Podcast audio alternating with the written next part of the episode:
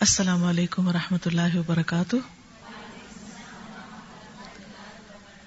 نحمد ونسلی علی رسول کریم اما بعد، فاعوذ باللہ من الشیطان الرجیم، بسم اللہ الرحمن الرحیم، رب شرح لی صدری ویسر لی امری وحلل اقدتم من لسانی یفقہ قولی۔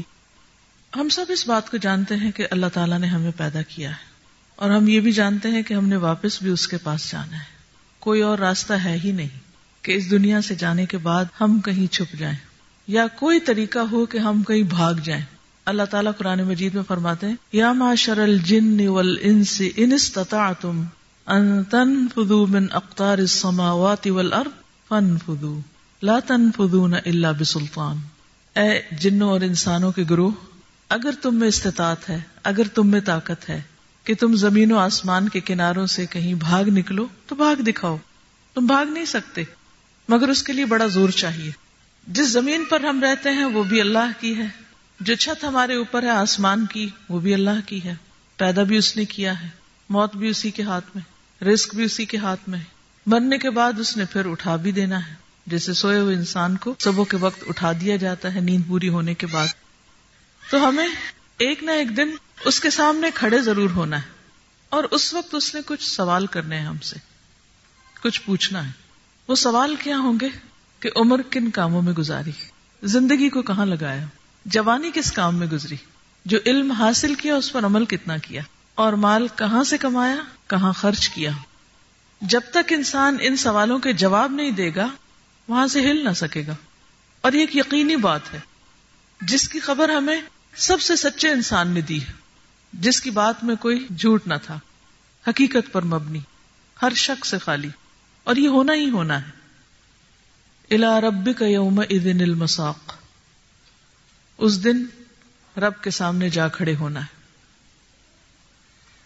وہ دن جس میں اول و آخر سارے کے سارے انسان ہوں گے۔ جب ہم وہاں کھڑے ہوں گے تو ہم بالکل تنہا ہوں گے۔ کوئی دوسرا ہمیں پہچانتا نہ ہوگا۔ کوئی دوسرا ہماری طرف دیکھے گا بھی نہیں۔ ماں اپنے بیٹے کو نہیں پہچانے گی۔ بیٹا ماں کو بھول جائے گا۔ شوہر بیوی سے جدا ہو جائیں گے۔ اسی طرح سارے رشتے دار۔ یوم یفر المر امن عقی ہی و امی ہی و ابی ہی و صاحبتی ہی و بنی ہی دنیا میں جب کوئی تکلیف ہوتی ہے، پریشانی کا وقت ہوتا ہے تو انسان انہی رشتوں کی طرف لوٹتا ہے۔ لیکن اس دن یہ سارے رشتے اجنبی ہو جائیں گے۔ کوئی کسی کے کام نہ آئے گا۔ یوم لا ينفع مال ولا بنون الا من اتى الله بقلب سلیم۔ جس دن مال اور بیٹے کام نہ آئیں گے۔ ڈیرو مال بھی کچھ بھی فائدہ نہیں دے گا۔ اس دن سکے کا کوئی وزن ہی نہیں ہوگا۔ کرنسی کی کوئی ویلو ہی نہیں ہوگی۔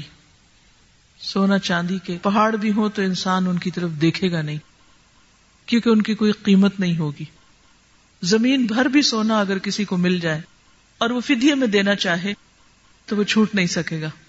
وہاں صرف اور صرف یہ دیکھا جائے گا کہ انسان کیسا دل لے کر آیا۔ اس کے عمل کیسے ہیں۔ اللہ من اط اللہ بقل بن سلیم اس وقت انسان سے جو دیکھا جائے گا، اس کے اعمال ہوں گے۔ جو لوگ ایمان لائے اور انہوں نے اچھے کام کیے تو بالحم و حسن آب ان کے لیے خوشخبریاں ہیں اچھا ٹھکانا ہے۔ جنات عدن نلتی يدخلونها۔ ومن صلح من آبائهم وازواجهم وذرياتهم ہمیشہ کی جنتوں میں وہ داخل ہوں گے۔ وہ بھی ان کے والدین بھی۔ اور ان کے شوہر یا بیوی۔ ان کی اولادیں بھی وہ سب خوش رہیں گے۔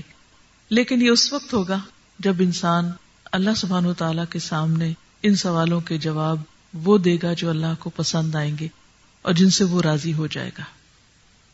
اس لیے ہم سب کو اپنی خاطر سوچنا ہے۔ کسی پر احسان کرنے کے لیے نہیں کہ کیا ہم ان سوالوں کے جواب کے لیے تیار ہیں؟ ہماری زندگی کے ایک ایک دن کی طرف ہم سب کو غور کرنے کی ضرورت ہے کہ ہمارا دن کیسے گزرتا ہے؟ صبح سے شام میں ہم کیا کرتے ہیں؟ ایک چھوٹی سی مثال لیجیے کہ مثلا اگر ہم ہر روز صبح نماز کے وقت نہیں اٹھتے اور دو گھنٹے ایکسٹرا سوئے رہتے ہیں، کیونکہ عام طور پر ایسا ہوتا ہے کہ رات دیر سے سوتے ہیں تو پھر دیر سے اٹھتے ہیں اور صبح کا ایک قیمتی وقت چلا جاتا ہے۔ یا بعض اوقات نیند نہیں بھی ہوتی تو ایسے سستی کے مارے لیٹے رہتے ہیں اور عام طور پر صبح کا وقت ادھر ادھر گزر جاتا ہے۔ اگر ہم ایوریج دو گھنٹے بھی دن میں ضائع کرتے ہیں، سارا دن تو دور کی بات، چوبیس گھنٹے کو چھوڑیے اور دس سال تک ہم یہی کام کرتے رہے تو سات ہزار گھنٹے ضائع کر چکے ہوں گے۔ ایوری ڈے اگر صرف ٹو آور ہمارے پروڈکٹیو نہیں اگر ہم سارے دن کا اپنا چارٹ بنائیں اور ہر گھنٹے کی رپورٹ خود لکھیں کہ ہم نے ان گھنٹوں میں کیا کیا، دو گھنٹے تو کوئی چیز ہی نہیں ہے۔ ہم کھانے بیٹھتے ہیں تو وہی ٹیبل سے نہیں اٹھ پاتے اتنی دیر۔ باتیں ہی ختم نہیں ہوتی۔ یا کوئی ایک ٹیلی فون آ جاتا ہے تو بعض اوقات گھنٹہ گھنٹہ اس میں چلا جاتا ہے۔ تو اگر کوئی شخص اپنی زندگی کے صرف دو گھنٹے بھی ضائع کرتا ہے، تو ہزاروں گھنٹے ضائع کر کے جائے گا۔ تو ہم کیا جواب دیں گے؟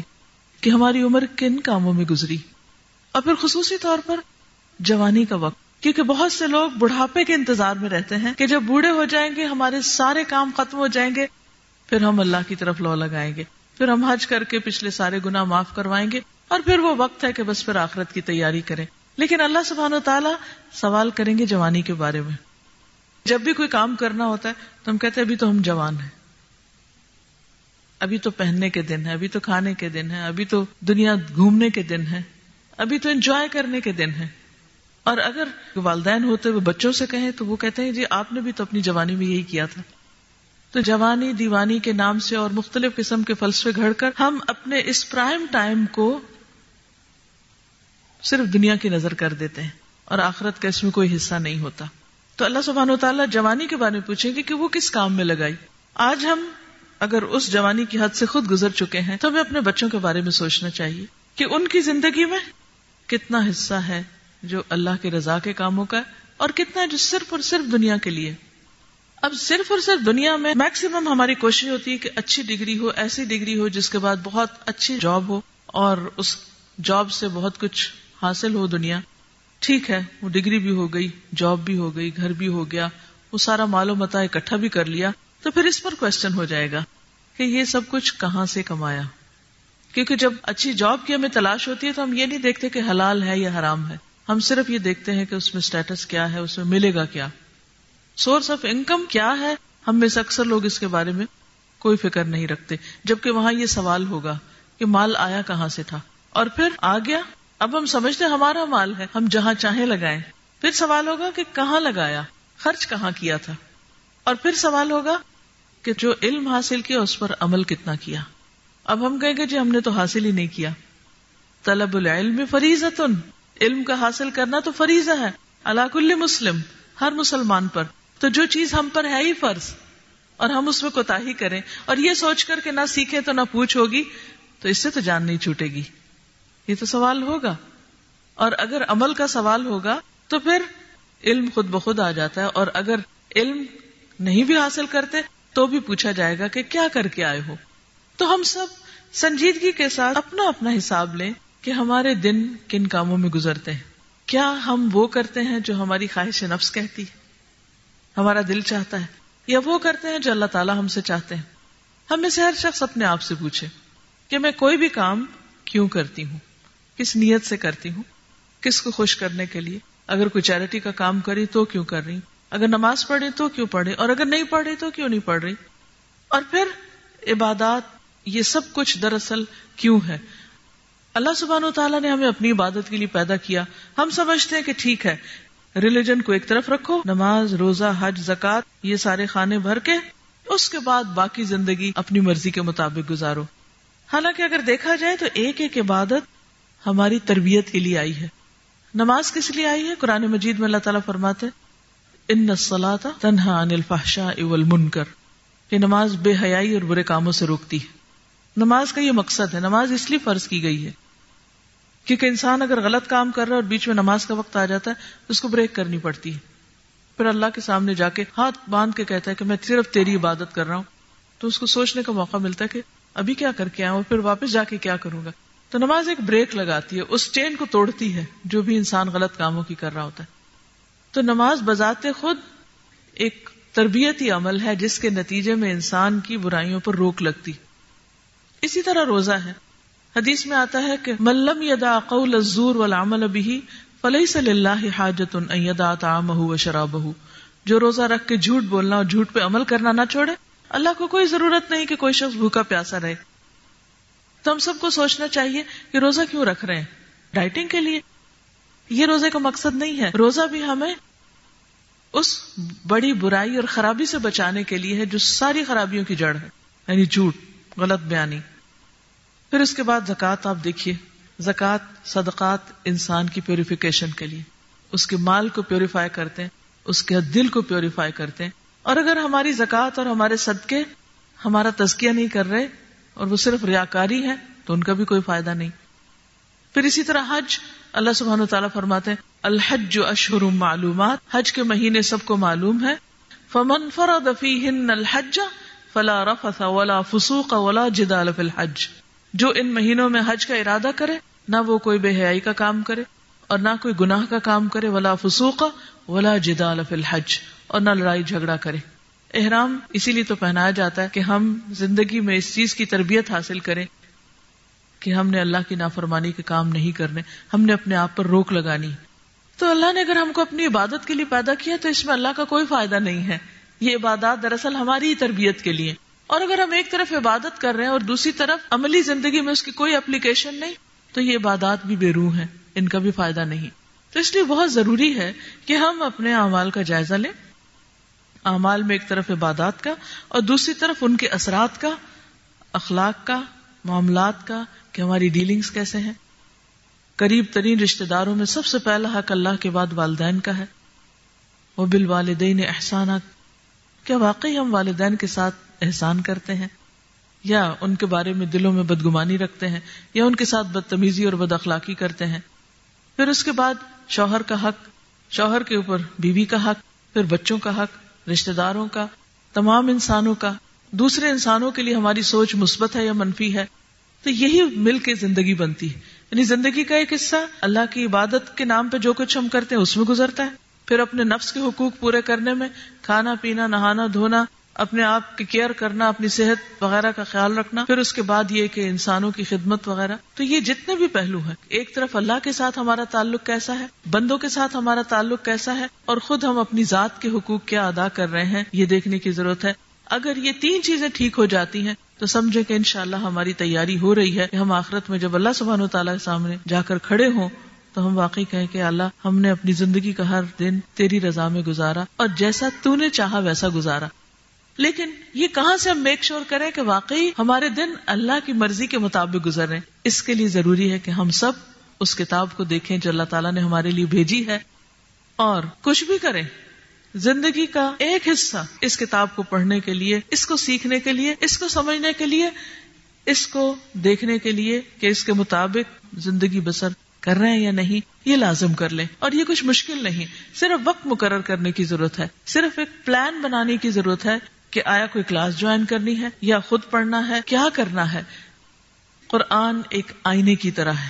جس طرح ہر روز ہم آئینہ کم از کم ایک بار دیکھتے نا، کیوں دیکھتے ہیں؟ کہ ہم کیسے لگ رہے ہیں؟ اور اگر چھوٹی موٹی بھی کوئی چیز ہو تو ہم فکر مند ہو جاتے ہیں اور فوراً اس کو ہٹانے کی کوشش کرتے ہیں۔ اسی طرح قرآن آئینہ ہے دل کے لیے کہ ہمارا دل کیسا ہے، ہمارے اعمال کیسے ہیں، کیا ہم وہ سب کر رہے ہیں جو اللہ تعالیٰ ہم سے چاہتا ہے۔ اس آئینے کے بغیر ہمیں اپنی ٹرو پکچر نظر نہیں آ سکتی کہ ہم اسٹریٹ پاتھ پر ہیں بھی یا نہیں۔ تو اس لیے بہت ضروری ہے کہ اگر ہم یہ جاننا چاہیں کہ جو کچھ ہم کر رہے ہیں وہ اللہ کی مرضی کے مطابق ہے یا نہیں، تو اس کے لیے لازم ہے کہ ساری زندگی کے لیے قرآن کو تھام لے اور اس کے ساتھ ایک مضبوط تعلق قائم کرے۔ یہی حضور صلی اللہ علیہ وسلم کی وسیعتی حجت الوداع کے موقع پر۔ آپ نے فرمایا کہ میں تم میں دو چیزیں چھوڑ کر جا رہا ہوں۔ ان کو مضبوطی سے پکڑے رکھو گے تو گمراہ نہیں ہوگے اور وہ قرآن اور سنت ہے ہم سب دیکھیں کہ کیا آپ نے ہمیں جو دیا وہ ہم نے مضبوطی سے پکڑ لیا۔ اگر ابھی تک نہیں پکڑا اور ابھی تک ہم زندہ ہیں، ہمارے پاس وقت ہے تو لازم ہے کہ ہم فوری طور پر اس کو پکڑ لیں اور جب ہم دنیا سے جائیں تو یہ ہمارے ساتھ ہو کہ قرآن شفات کرے گا، سفارش کرے گا، قبر میں روشنی ہے، قیامت کے دن اٹھیں گے تو ساتھ ہوگا۔ اگر آج ہم اس کے ساتھ وفا کریں گے تو کل یہ ہمارے ساتھ وفا کرے گا۔ اس لیے اس خوبصورت شام میں یہی پیغام ہے سب کے لیے کہ ہم سب اپنے رب کو راضی کرنے کے لیے اس کی کتاب کے مطابق زندگی بسر کریں۔ اللہ تعالیٰ ہمیں اس کی توفیق دے۔ اپنے بعد ہمیں سب سے زیادہ فکر اپنی اولاد کی ہوتی ہے۔ اولاد کی اچھی تربیت بھی جب ہی ہو سکتی ہے جب ہم ان کے لیے اچھے رول ماڈل ہوں۔ اور اگر ہم عمل سے وہ چیز نہیں دکھا رہے تو وہ ہماری باتوں سے متاثر نہیں ہو سکتے۔ تو ہمارا عمل بدلنا ان کی زندگی بدلنے کا ذریعہ ہوگا۔ اس لیے ایک طرف ہم ان کے لیے ایک اچھا رول ماڈل ہو دوسری طرف ان کے لیے دعائیں کریں۔ اس موقع پر آپ سب کے لیے یہ کارڈ سال اولاد کے لیے دعائیں۔ اس کے علاوہ تقوی کے حصول کے لیے دعا ہے۔ یعنی اللہ کا ڈر اور اللہ کی محبت، کیونکہ اس دن انسان کی ظاہری شکل و صورت نہیں دیکھی جائے گی۔ حدیث میں آتا ہے، ان اللہ لا ينظر الى صورکم ولا الى اموالکم ولكن ينظر الى قلوبکم واعمالکم اللہ تمہاری شکلیں اور تمہارے مال نہیں دیکھتا، وہ تمہارے دل کو اور تمہارے اعمال کو دیکھتا ہے۔ دل میں کیا دیکھتا ہے؟ کہ اللہ کی محبت اور اللہ کا ڈر اور اللہ کا احساس کتنا ہے۔ اس چیز کا نام تقوا ہے، تو تقوا کے حصول کے لیے دعا ہے، تو یہ دعا آپ پڑھ سکتے ہیں۔ اس کے علاوہ ہم سب کو ہمیشہ کچھ اندیشے رہتے ہیں، کچھ غم اور فکریں ستائے رکھتی ہیں کہ کہیں اس چیز سے نقصان نہ ہو جائے، کہیں اس چیز سے نقصان نہ ہو پریشانیوں میں گھرے رہتے ہیں۔ ان پریشانیوں کے علاج کے لیے بہت خوبصورت دعائیں ہیں، حفاظت کی دعائیں۔ دین، دنیا، آخرت، ہر چیز کی حفاظت کے لیے اس میں دعائیں ہیں۔ ان دعاؤں میں سے کچھ میں آپ کے لیے پڑھوں گی بھی۔ اس کے علاوہ یہ کیسٹ بھی ہے آؤ جھک جائیں۔ یہ آپ کے لیے بھی اچھی ہے اور اپنے نان مسلم فرینڈس کو جو اردو سمجھتے ہوں، ان کو آپ دے سکتے ہیں۔ کیونکہ اس میں اللہ سبحان و تعالیٰ کے آگے سرنڈر ہونے کی دعوت دی گئی ہے کہ جیسے سمندر اپنی حد پہ آ کے رک جاتے ہیں اور لہریں واپس چلی جاتی ہیں۔ اور جس طرح باقی ہر چیز اپنے رب کے حکم کے مطابق چل رہی ہے ستارے سیارے اتنی تیز رفتاری سے گھوم رہے ہیں، مگر کوئی کسی سے ٹکراتا نہیں ہے۔ اللہ کے حکم کے پابند ہیں۔ تو آئے ہم بھی جھک جاتے ہیں اور اللہ کی اطاعت کرتے ہیں تاکہ جس طرح وہ پرسکون ہے، اسی طرح ہماری زندگی بھی پرسکون ہو، دنیا کی بھی اور آخرت کی بھی۔ تو یہ ایک بہترین تحفہ ہے۔ مجھے امید ہے کہ آپ ان چیزوں کو استعمال کریں گے اور دوسروں کے ساتھ بھی شیئر کریں گے۔ جو حفاظت کی دعائیں ہیں میں ایک دو دعائیں آپ کے ساتھ پڑھتی ہوں اور ان دعاؤں کے ساتھ ہی اس محفل کا اختتام کروں گی۔ اعوذ باللہ من الشیطان الرجیم، بسم اللہ الرحمن الرحیم الحمد للہ رب العالمین الرحمن الرحیم، مالک یوم الدین، ایاک نعبد و ایاک نستعین، اہدنا الصراط المستقیم، صراط الذین انعمت علیہم غیر المغضوب علیہم ولا الضالین، آمین۔ بسم اللہ الرحمن الرحیم۔ قل اعوذ برب الفلق من شر ما خلق ومن شر غاسق اذا وقب ومن شر النفاثات في العقد ومن شر حاسد اذا حسد۔ کہہ دیجیے، میں صبح کے رب کی پناہ چاہتا ہوں۔ ہر اس چیز کے شر سے جو اس نے پیدا کی اور اندھیری رات کی تاریکی کے شر سے جب وہ پھیل جائے۔ اور گروہ میں پھونکنے والیوں کے شر سے یعنی جادو کے شر سے۔ اور حسد کرنے والے کے شر سے جب وہ حسد کرے۔ قل اعوذ برب الناس، ملک الناس، الہ الناس، من شر الوسواس الخناس الذي يوسوس في صدور الناس، من الجنة والناس۔ کہہ دیجیے میں لوگوں کے رب کی پناہ چاہتا ہوں، لوگوں کے مالک کی، لوگوں کے معبود کی۔ وسوسہ ڈالنے والے، بار بار پلٹ کر آنے والے کے شر سے یعنی شیطان کے شر سے جو ہمارے دلوں میں وسوسے ڈالتا ہے، جس کی وجہ سے ہم اللہ کے خلاف بدگمانی کرتے ہیں، بندوں کے خلاف برے برے باتیں سوچتے ہیں اور مایوسی کا شکار ہوتے ہیں۔ یہ دراصل سب شیطان کے شر کی وجہ سے ہوتا ہے۔ اس لیے اللہ سبحان و تعالیٰ کی صفات کی پناہ لیتے ہوئے ہم اس شیطان مردود جو سب سے بڑا دشمن ہے ہمارا، اس سے بچنے کے لیے اپنے آپ کو اللہ کے حوالے کرتے ہیں۔ بار بار پلٹ کر آنے والے کے شر سے جو لوگوں کے سینوں میں وسوسہ ڈالتا ہے، جنوں اور انسانوں میں سے۔ اعوذ بکلمات اللہ التامات من شر ما خلق۔ میں پناہ مانگتا ہوں اللہ کے تمام کلمات کے ساتھ، ہر اس چیز کے شر سے جو اس نے پیدا کی ہے۔ اگر کوئی شخص تین مرتبہ یہ کلمات شام کے وقت پڑھ لیتا ہے، تو پوری رات ہر طرح کی بلاؤں سے محفوظ رہتا ہے۔ اسی طرح، اگر یہ ڈر ہے کہ کوئی شخص دشمنی کر رہا ہے، تو دشمن کے شر سے حفاظت کے لیے بھی دعائیں ہیں۔ اللہ مکفنی ہم بما شئتا۔ اے اللہ، مجھے اس دشمن کے مقابلے میں کافی ہو جا۔ جس چیز کے ساتھ بھی تو چاہے یعنی تیری ہی مدد چاہیے۔ پھر اسی طرح دشمن کے شر سے بچنے کے لیے اور دعائیں بھی ہیں، جن کو آپ پڑھ سکتے ہیں۔ ایک بہت ہی اچھی دعا جو ہم سب اس وقت مانگیں گے۔ اللہ انی اعوذ بک من جہد البلائی ودرک الشقائی وسوء القضائی وشماتت الاعدائی اے اللہ، بے شک میں تیری پناہ مانگتا ہوں بلا کی مشقت سے، بدبختی کے پا لینے بری تقدیر اور دشمنوں کے خوش ہونے سے، یا اللہ ہمیں ایسے تمام مصیبتوں سے بچا کہ جس کی وجہ سے ہمارے دشمنوں کو خوش ہونے کا موقع ملے۔ اللہ انی اعوذ بک من یوم السوء ومن لیلت السوء ومن ساعت السوء ومن صاحب السوء ومن جار السوء فی دار المقامہ۔ اے اللہ، بے شک میں تیری پناہ مانگتا ہوں، برے دن سے، بری رات سے، بری گھڑی سے برے دوست سے اور رہنے کی جگہ میں برے ہمسائے سے اللہ انی اعوذ بک من جار السوء ومن زوج تشیبنی قبل المشیب ومن ولد یکون علی ربا ومن مال یکون علی عذابا ومن خلیل ماکر عینہ ترانی وقلبہ یرعانی ارآ حسنتا دفنها و ارآ سیئتا اذاعها اے اللہ، میں آپ کی پناہ چاہتا ہوں برے ہمسائے سے، ایسے جیون ساتھی سے جو بڑھاپے سے پہلے ہی مجھے بوڑھا کر دے۔ ایسی اولاد کے شر سے جو میرے لیے وبال ہو۔ ایسے مال کے شر سے جو میرے اوپر عذاب کا سبب بنے۔ ایسے مکار دوست سے جس کی آنکھیں اور دل میری نگرانی کرتے ہوں۔ اگر مجھ میں کوئی خوبی دیکھے تو اس کو اپنے تک رکھے اور اگر میری کوئی خامی دیکھے تو اس کا چرچا کرے۔ اللہ انی اعوذ بک من التردی والہدم والغرق والحرق واعوذ بک ان يتخبطني الشیطان عند الموت واعوذ بک ان اموت فی سبیلک مدبرا واعوذ بک ان اموت لدیغا اے اللہ، بے شک میں گر کر مرنے، دب کے مرنے، ڈوب کے مرنے، جل کے مرنے سے تیری پناہ چاہتا ہوں۔ یہی تو ہمیں ڈر لگتے ہیں کہ کہیں اس طرح موت نہ آئے۔ تو اگر ہر روز آپ یہ دعائیں مانگے کہ تو ان شاء اللہ اللہ تعالیٰ بری موت سے بچائے گا۔ میں تیری پناہ مانگتا ہوں اس سے کہ موت کے وقت شیطان مجھے اچک لے، کہ اس وقت گمراہ کرے۔ اس بات سے بھی ہمیں ڈرنا چاہیے کہ ساری زندگی اچھی گزرے اور ایسا نہ ہو کہ این آخری وقت میں شیطان اللہ سے بدگمان کر دے۔ میں تیری پناہ مانگتا ہوں اس سے کہ تیرے راستے میں پیٹ پھیرتے ہوئے مارا جاؤں اور میں تیری پناہ مانگتا ہوں کہ میری موت زہریلے جانور کے ڈسنے سے واقع ہو۔ یعنی اللہ تعالیٰ ہمیں اس سے بھی محفوظ رکھے۔ اللہ انی اعوذ بک من العجز والکسل والجبن والبخل والحرم والقسوة والغفلة والعیلة والذلة والمسکنة واعوذ بک من الفقر والکفر والفسوق والشقاق والنفاق والسمعة والریاء واعوذ بک من الصمم والبکم والجنون والجذام والبرص والسیء الاسقام اے اللہ میں تیری پناہ مانگتا ہوں آجزی سے یعنی کہ ایسا آجز ہو جاؤں کہ کام نہ کوئی کر سکو سستی سے، بزدلی سے، بخل سے، انتہائی بڑھاپے سے، دل کی سختی اور غفلت سے، مفلسی، ذلت اور ناداری سے۔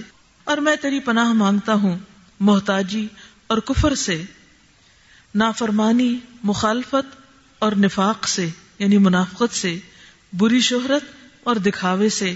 اور میں تیری پناہ مانگتا ہوں بہرے پن سے، گنگے پن سے، پاگل پن سے، کوڑ، برس اور تمام بری بیماریوں سے۔ اللہ تعالیٰ تو ہمیں ان تمام آفات سے محفوظ رکھ۔ اللہ تو ہم سب پر اپنی رحمت نازل فرما۔ اور ہم سب کو ہر طرح کے شر، فتنوں اور مصیبتوں سے محفوظ رکھ۔ اور ہمارے دلوں میں اپنی محبت ڈال دے۔ اپنا قرب نصیب فرما۔ ہمیں قرآن کی محبت دے دے۔ اور دن رات قرآن کے ساتھ ایک مضبوط تعلق عطا فرما۔ قرآن ہی کو ہمارا دنیا میں بھی ساتھی بنا دے، قبر میں بھی ساتھی بنا دے، اور آخرت میں بھی ہمارے لیے سفارش کرنے والا بنا دے۔ اللہ ہمیں قیامت کے دن اہل قرآن میں سے اٹھانا، جو تیرے خاص بندے ہوں گے، جو تیرے محبوب بندے ہوں گے۔ یا اللہ تو ہمیں ان لوگوں میں شامل کر لے کہ جن کے درجات ہر آیت کے ساتھ بلند ہوں گے۔ اللہ تو ہمارے لیے ان خوشخبریوں کو سچ کر دینا، اور دنیا کے ہر بندے تک اس کتاب کو پہنچانے کی توفیق عطا فرما۔ یا اللہ جو کوئی بیمار ہے انہیں صحت دے۔ ہمارے والدین پر رحمت فرما۔ جو دنیا سے جا چکے ہیں، فوت ہو چکے ان کی بخشش فرما۔ جو مالی پریشانیوں میں ان کی پریشانی دور فرما۔ یا اللہ، تو مسلمانوں کے درمیان باہم محبت پیدا کر دے۔ اور ہماری کوتاہیوں سے درگزر کر دے۔ اور ہمیں بہترین اخلاق عطا فرما دے۔ ربنا تقبل منا۔ انك انت السميع العليم وتب علينا انك انت التواب الرحيم وصلی اللہ تعالی علی خیر خلقه محمد وعلى آله وأصحابه وأهل بيته أجمعين. برحمتك يا أرحم الراحمين. إلهي آمين. سبحانك اللهم وبحمدك نشهد أن لا إله إلا أنت نستغفرك ونتوب إليك. السلام علیکم ورحمۃ اللہ وبرکاتہ